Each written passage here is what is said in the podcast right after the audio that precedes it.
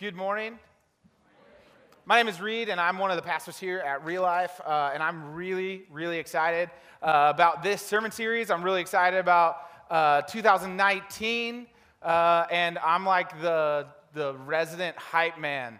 So that's why I get the first one of week one in our series called Playbook.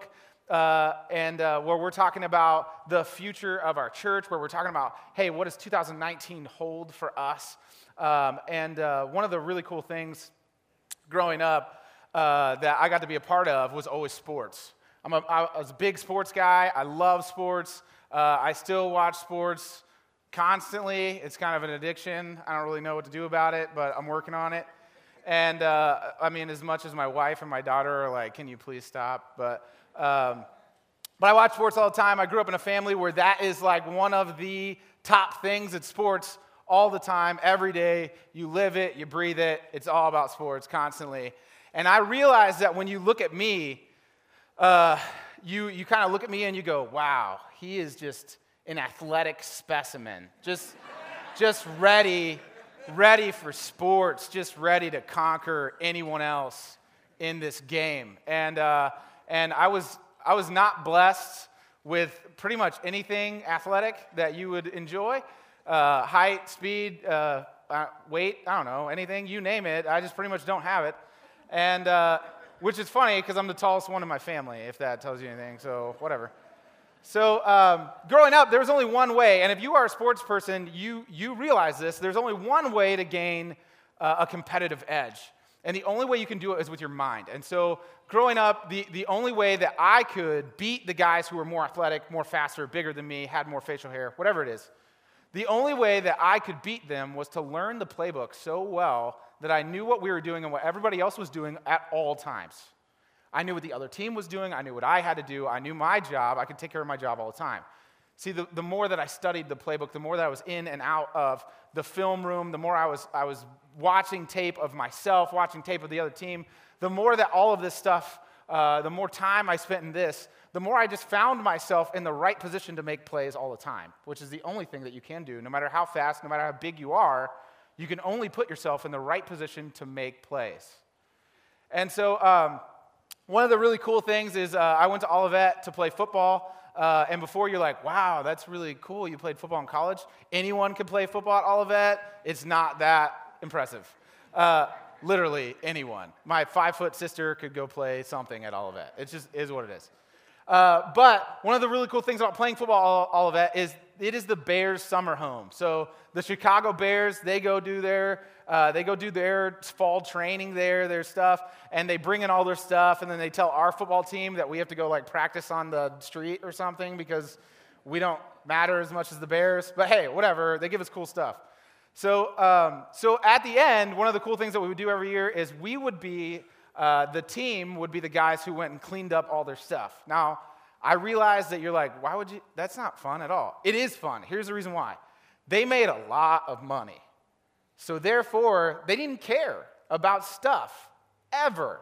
So, they would leave stuff. So, I got like a pair of Chris Conte cleats. Uh, the safety for the Bears a couple years ago. I got a pair of his cleats. I got some jerseys. I got some spring training shirts and gear from the Bears. I'm a Bengals fan. I don't even care about the Bears.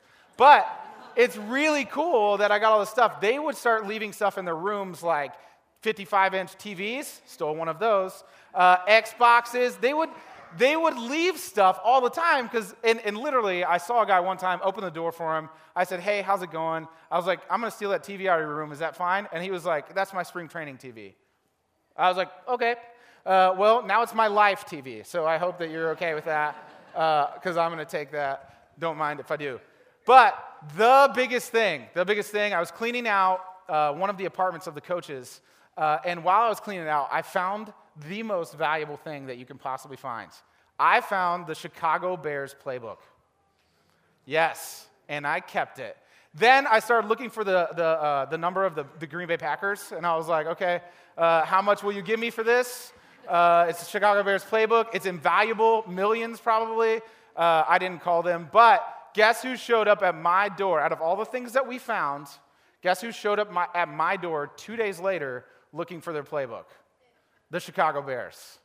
They said, Do you have the playbook? I was like, Yes. Yeah. They're, They're like, Did you take pictures of the playbook? I was like, No. And they were like, Are you sure? And I was like, Yeah, I'm pretty positive. And they were like, Okay, can I see your phone? Uh, and they're not trustworthy with playbooks, evidently.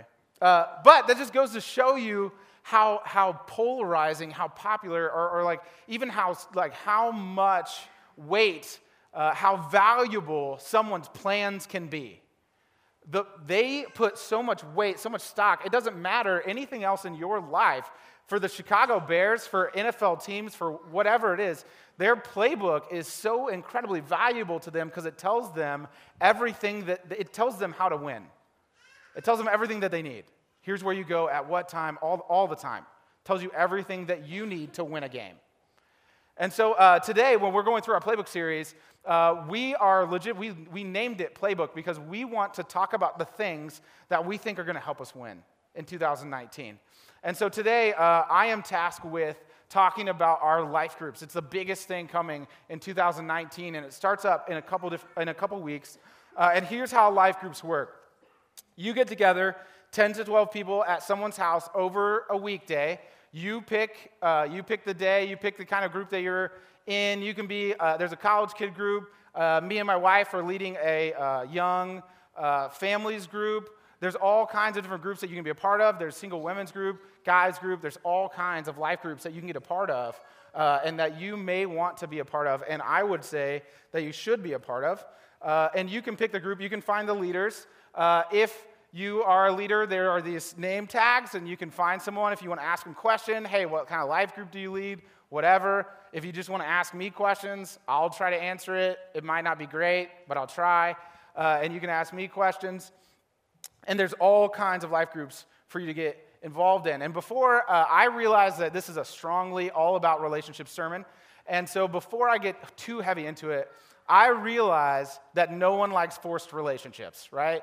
Don't force me into a relationship. I'll get to know people when I get to know people, right? Uh, for you introverts, forced relationships is like prison, and you're like, I don't want new friends, uh, and I don't want to know my inmates. Like, you know what I mean? Like, that's, that's just kind of like your life, and that's fine. Uh, well, here's the thing it is okay. Uh, you can join a life group at any time. They're in 10 week sessions. And so even if you're like, hey, I just want to see how one works the first session, see how, pe- like, see if my other introverted friends like it, whatever, and then the next session I'll jump in. Uh, you have that freedom. This is all about when you're ready. And, and here's what I'll promise you when you're ready to join a life group, we have a life group for you. Even if the first one that you try is not the life group for you, you can join another life group. It's like the perfect, it's like the perfect thing because you can get in a friend group, and then when you're like in the friend group, there's no commitment, right? It's like the best friend group ever. You're like, yeah, I would like to ditch all of those friends and go for new friends. And then we're like, yeah, that's cool, do it. You know? Um, so it's like the best. It's the best. And uh, the, here's, here is one of the reasons why that you should join a life group.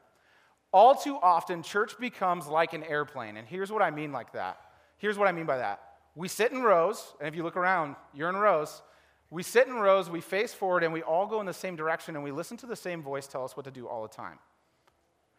Which is great if you're on an airplane. Uh, but church, church is much different. Jesus not did not create church like this. There's problems with being a church who is like a bunch of pedestrians on a plane. And here's the problems we can't know everything going on in everyone's life. The church cannot know everything that's going on in everyone's life. We get paid to be here. We get paid to be stewards of the, church, of the church, be vision casting for the church. But the church is everyone in this room. We all take care of each other. And there's no way that I can possibly know over a thousand people. There's just, there's just no way. There's no way. Um, here's the second thing we don't grow as much by listening to sermons. I realize it I, I, I'm, just, I'm just a great speaker, and like everything I say to you is like, oh my gosh, eyes open, this is fantastic. Uh, I realize that, but guess what? Like next Wednesday, you're like, man, like I did, I forgot everything he talked about besides like football one time and him being like not athletic. That, that, is, that is the way that our minds work. We are not meant to just sit here and listen to a sermon once a week and then grow. That is, that is it is not the way that our minds work. It's not how we work. So listening to sermons is easy, but living it out is hard, right? If we if we became the people that that we are just by listening to sermons, I would be like Jesus. It, it would be incredible. Like if you just retain information and then all of a sudden you like live it out, it's incredible, right? It would be just insane. But we don't. That it, living it out is the hardest part of our Christian faith. It's, it's the most disciplined, the hardest part of that. And so uh, I, I want to make sure you know that don't, I don't want you to worry about life groups. It's not a counseling session. That's not the purpose of it. You don't have to talk about your deep childhood uh, stuff going on. Life groups is all about being in community with one another, and every week you come together and you talk about the sermons that we talk about on Sunday. You grow together, you live together, you eat together. There's all these different principles. Uh, one of my favorite authors, Bonhoeffer, he says this Let him who is not in community beware of being alone. Into the community you were called, the call was not meant for you alone. In the community of the called, you bear your cross, you struggle, you pray. And so here's the deepest thing I want you to know that the most important play in our playbook is life groups. And that's why we're dealing with an entire Sunday talking about life groups. It's the most important thing in our playbook. We have nothing else. If we fail to run this play in order to execute life groups properly, then our church has failed. And so I'm saying to you, this is the most important part. Because at the end of the day, we are not a church that sits in rows. We are not a church uh, that just is about Sunday mornings. We are a church of groups. We pray, heal, and grow in groups. That is the most important part of 2019. So here's four reasons why you should join a life group. But honestly, I think once I tell you these four reasons, you're going to be like, these are things that I want in my life in general. And it's not just about groups, it's about things that I want in life. So, number one is Jesus' way of life cannot be learned alone. Jesus' way of life cannot be learned alone. In Acts 2:42, he says this, all the believers devoted themselves to the apostles' teaching and to fellowship and to sharing in meals, including the Lord's Supper and to prayer. He also says in Hebrews, he says, but encourage one another daily as long as, it is, as long as it is called today, so that none of you may be hardened by sin's deceitfulness. See, we always talk about the uh, we always talk about the store, or we always talk about the phrase "it takes a village to raise a kid," right? Guess what? We're all Jesus's, and we're all God's sons and daughters. We're all His kids. It takes a village to raise each other. We have to be there for one another. We have to be uh, we have to be there for uh, counsel. We have to be there for critique. We have to be there in order to grow each other in the right direction. We have to be there for each other. This is what Jesus is saying. We have to be in groups. We have to be in a smaller community uh, that is there for each other. The American twist is all about, hey, I have my family, and that's really all I need for my village, right? Uh, that is what the American society tells you. Uh, but Jesus is saying, hey, listen, you need people even outside of that to invest and love in your family. Jesus' teaching fall into two categories. One is how to develop, how to develop yourself spiritually, and, and, and the second one is how to treat other people. Neither one of those you can do by yourself. Neither one of those you can do alone. Uh, they require practice partners who can provide insight, advice, and encouragement.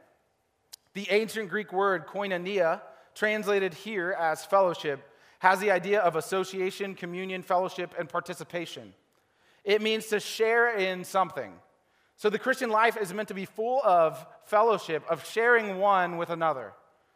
We share the same Lord Jesus. We share the same guide for life. We share the same love of God. We share the same desire to worship Him. We share the same struggles. We share the same victories. We share the same job of living for Him. We share the same joy of communicating the gospel. All these things we share. The second thing why you should join a life group love needs a laboratory. Love needs a laboratory. See, in the story of Paul and Timothy, Paul takes Timothy under his wing. He takes him under his wing. He's like, hey, I will teach you how to be a Christian. I will teach you how to be a disciple of Christ. And so he takes him through three phases of their relationship. The first one is he takes him in as a parent. He uses words like my true son when he writes him letters. He says, My true son, you are a kid of mine. I will take you under my wing. I will teach you. I will provide you everything that you need to survive and to live and to thrive, right? Same thing you do with your kid. Then he moves on to the second phase, which is pace setting. He starts using, uh, he starts using phrases like, I, I've shown you, I have shown you. And he's like, hey, listen, we're at the point now where uh, I've provided everything for you, but now I'm setting the mark for you. I'm pace setting for you. Uh, I've shown you how to love. I've shown you how to lead. I've shown you how to uh, preach the gospel. I've shown you how to uh, live with life with other people. And so I've shown you all of these things, and now go do it. he sets the pace for him. He's like, hey, we're sprinting, you're sprinting with me, right? Even if he has to drag him along. Here we go, we're pace setting. Then the third thing is partnering. So by the end of, of Timothy and Paul's relationship, he starts writing him letters. He starts calling him my fellow worker, right?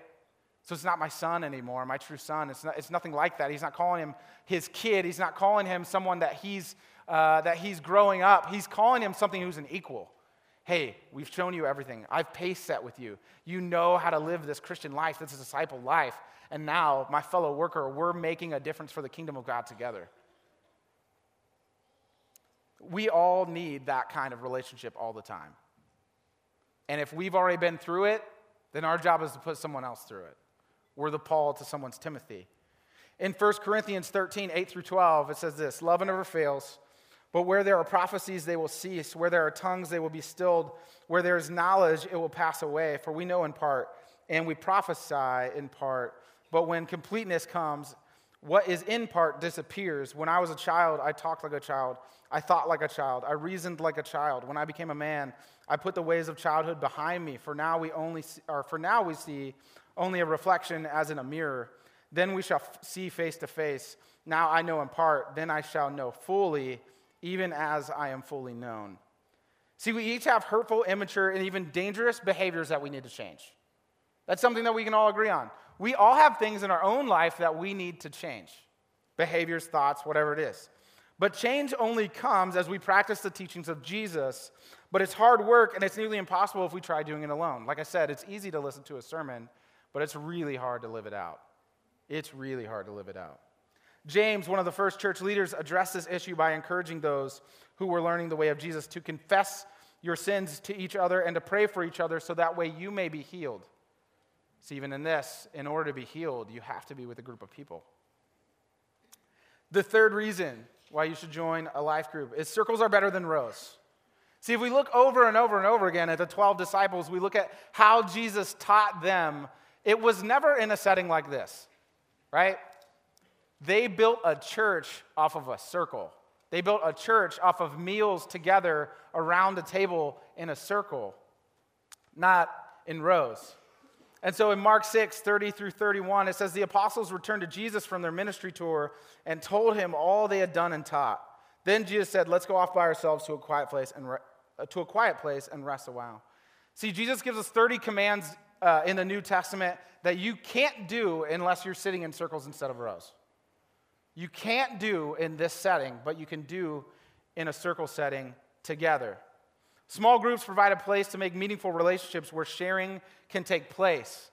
It also provides refreshment from and a place to go back to. So even Jesus, he was like, hey, do this, do this, do this. Uh, guys, you can do this better. You can, you can learn this.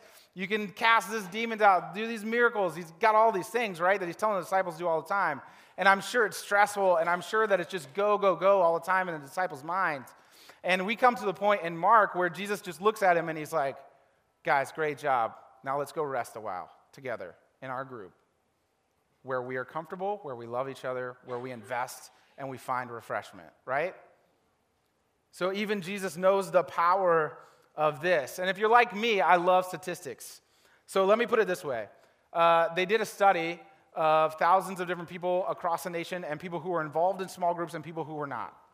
And here are uh, percentages, or here are takeaways from their study. I intentionally make time in my schedule to interact and fellowship with other believers. It's 77% to 34%. 77% being involved in small groups, 34% not being involved in small groups. I intentionally spend time with other believers to help them grow in their faith, 63% to 22%. I have developed significant relationships at my church, 89% to 57%. I am intentionally putting my spiritual gifts to use serving God and others, 73% to 42%. The, the numbers speak for themselves, is why you should be in a small group. Do you want to be known? Do you want to be loved? Okay, if you do, you should join a small group. Do you want to use your gifts that God has given you? Okay, great. Then you should then you should join a small group. All of these things are given to you in, in a life group setting, in a smaller group setting. Andy Stanley, who's one of the uh, biggest, he, he's a big name pastor. His church is huge in Atlanta. He says this about their small groups. He says, Let's say that something happens to me. All the staff, all the buildings simultaneously explode. Let's make it worst case scenario. There's no staff, no buildings, there's no me. Here's what would happen. On Monday, Tuesday, and Thursday of the following week, thousands and thousands of adults would gather in homes all over the city and pray together and do Bible study together and take care of whatever family, family members are left over, and the church is going to go on. Because at the end of the day, circles are better than rows. And from day one, we've been committed to creating a culture that's all about circles and not rows. We are famous for our rows, but the strength of our churches is what happens in circles. Number four, life group takes church beyond Sunday. Life group takes church beyond Sunday. Here's some serious questions for you. What if Frodo had gone to Mordor without Samwise? What if? Or, or what if Luke had tried to rescue Leia without Han Solo or Chewbacca? Or what if Bill had attempted to go on an adventure without Ted? It, it just would not be the same. It just it wouldn't be the same. These stories are great because they demonstrate the relationships that develop when people grow, when groups go on an adventure together. One powerful way that Christians grow from small groups is by working towards shared, shared goals and common causes. In, uh, in, in Acts 13, it says this For the love gave us this, or for the Lord gave us this command when he said, I have made you a light to the Gentiles to bring salvation to the farthest corners of the earth. See, a group might work together to provide housing for the homeless or meals for a new parent. They might band together to serve a fellow group member with, with a serious health issue. Or they may bond over pursuing similar goals like developing a spiritual discipline. I, I don't know if you're catching on to something, but your group is your own pastors.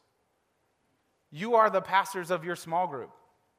You lead, encourage, grow. You make hospital visits. This is your group, your people. It's the point of small groups, life groups. Everyone is known and they're known well and they're loved well. That's something that we all want. I want to be known, I want to be loved. Something as dumb as someone remembering my birthday when they walk up to you and they're like, Reed, birthday, January 14th. I remember. You, you're like, oh my gosh, she loves me. Oh. You know, you, as, as, dumb it is, as, as, dumb as it is, people remembering things about you, your birthday, uh, your anniversary, whatever, big significant life goals. Hey, didn't you get baptized last year at this one, at this time in January? Whatever it is. What's going on in college? What's going on with your spouse? What's going on with your kids? They know all that information. Uh, if they know all that information, they, they love you enough to care about the things in your life. That's something that we all want. Uh, when small groups unite to accomplish a meaningful mission, growth is an unavoidable result. We all grow. It doesn't matter if it's numbers or if it's personal, we all grow as people. Imagine you went to the gym for one hour a week. One hour a week, go to the gym. What happens? Yeah, you look like this. right? Planet Fitness. That's why I go there. Because um, they don't charge me a lot to never work out. So while it's better than nothing, you'd probably just end up kind of sore, right? You end up sore, you look the same, you don't actually see results. Losing weight and gaining muscle require a good diet and regular exercise, right? One of my favorite actors of all time, favorite actors of all time. I don't really know why, but every single time I see him, I just I love the guy. He's just deep down. We have a thing. He, he doesn't for me, but like, whatever. One of my favorite actors of all time, Dwayne The Rock Johnson. I, I love, I love, look at that guy. Look at him. Wow. You know when you look at people and you're like, wow, you're a grown man and I'm a little boy. That's how I feel uh, about Dwayne Johnson. Uh, but I love him. And, and one of the reasons why I love him is because of his sense of humor. And one of the things he did a couple years ago is uh, is he created an app, and it was called the Rock Clock. And uh, when you download the Rock Clock, he actually like da- he like he like he like he did like a bunch of different little things that would wake you up. So he like play the guitar and sing, and it's actually him, and he's like yelling at you and stuff. Uh, and, it's, and it's super funny. But one of, the, uh, one, of the, one of the things that you could use this app for is you could turn on the rock clock. And what the rock clock would do is it would take you through his entire schedule of the day. So you had to wake up when the rock woke up. You had to work out when he woke, worked out. You had to eat what he ate. You had to do all these things, right? If you don't know, The Rock eats like nine meals a day. It's insane. I have no idea how it happens. I don't know how he's that hungry, but he's a big fella, so it doesn't really matter. So one of the, so it would wake you up at rock clock time. You'd wake up at 4:15 a.m. when he works out because he only sleeps four hours a day. He works 12 hours a day, and then he works out three times a day, right? That is not included in his work time, right? That's, that's not his 12-hour work time. He works out at 4:15, goes home, eats, comes back, works out again, works out at night. Guy's insane, never sleeps ever. Here's the thing if you get on, you look up Rock Clock, you'll see people's things of their diary of them trying to follow his schedule. It, it's not possible. People are like, yeah, dumb, idiot. It was the first day. They were like, I quit. It's, it, it, it, because it's so intense and everything, the, the amount of time and, and uh, intentionality that he puts into every single day and into his body is just insane. And so when we look at him and we go, man, I want to be like The Rock. No, you don't. No, you don't. Because you will have no fun in your life, even though he thinks it's fun. But, and it's just because the amount of intentionality he puts in every single day is just way too much for a normal person to handle. And so, if a, if a person's spirituality is limited to one hour a week, it will be difficult for them to look like the spiritual Dwayne The Rock Johnson. Right? And as overwhelming as Dwayne Johnson's like physical body, whatever, as, as, as overwhelming as that is, like, oh, there's no way that I could follow his schedule. Try following Jesus' schedule. It's insane. The amount of time, effort, the amount of thing, the amount of time he put in other people and his disciples, into his life with God, into his prayer life, everything into the scriptures. It is insane. And all of us are here saying, hey, I'm a Christian and I want to be more like Jesus. We can't do that in one hour a week. It's impossible. We just can't. It's insane. A small group leads to growth by creating more opportunities to come to know God, to practice the teachings of Jesus, and to grow spiritually. So here's my question for you that I want to leave you guys off on. What do you want in your life for 2019? Do you want to go do you want to grow closer? Closer to God? Closer to people? Closer to the needs of the world? Whatever it is, I'm telling you statistics, Jesus, everything backs up that you should just join a life group and you can grow closer to any of those. And so, my challenge to you is take a risk and join a life group for 2019. Wherever it may be, join a life group for 2019. And if you want more information on that, there's a table back in the lobby. You can go ask them as many questions as you want. What kind of group should I fit in? All that kind of thing. Um, and they will answer all of your questions. So, let's pray. Father God, thank you for today. Thank you for a chance for us to be together to talk about you. God, thank you for uh, giving us a vision to strive for and to go after. God, we, we pray for that vision. We, pray, we pray for our playbook. God, protect it, uh, use it for your will, for your community, God, for the region, uh, to, to bring more people to you, uh, to love you more efficiently, and uh, to love you more. God, we pray in your name. Amen.